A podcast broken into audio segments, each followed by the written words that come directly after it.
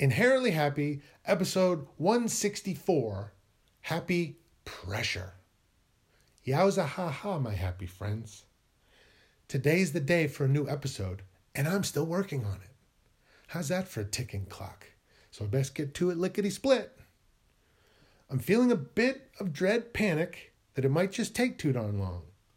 I'd like to convert that to anticipation, to get right what's wrong. It's an angst I'm putting on myself so I don't miss my own deadline, but I shouldn't feel bad or blame myself over something that's just mine. But I want to do it. I want to finish, publish, and send it out. So I'm making my own anxiety condition without a doubt.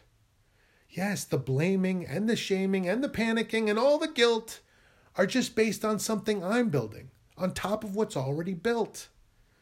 I need to stop judging myself so harshly. It's just a piece of work. Maybe take my mind off it. Find a way to smile or, like happy, smirk. Remind myself that happy pressure is exciting and can be fun.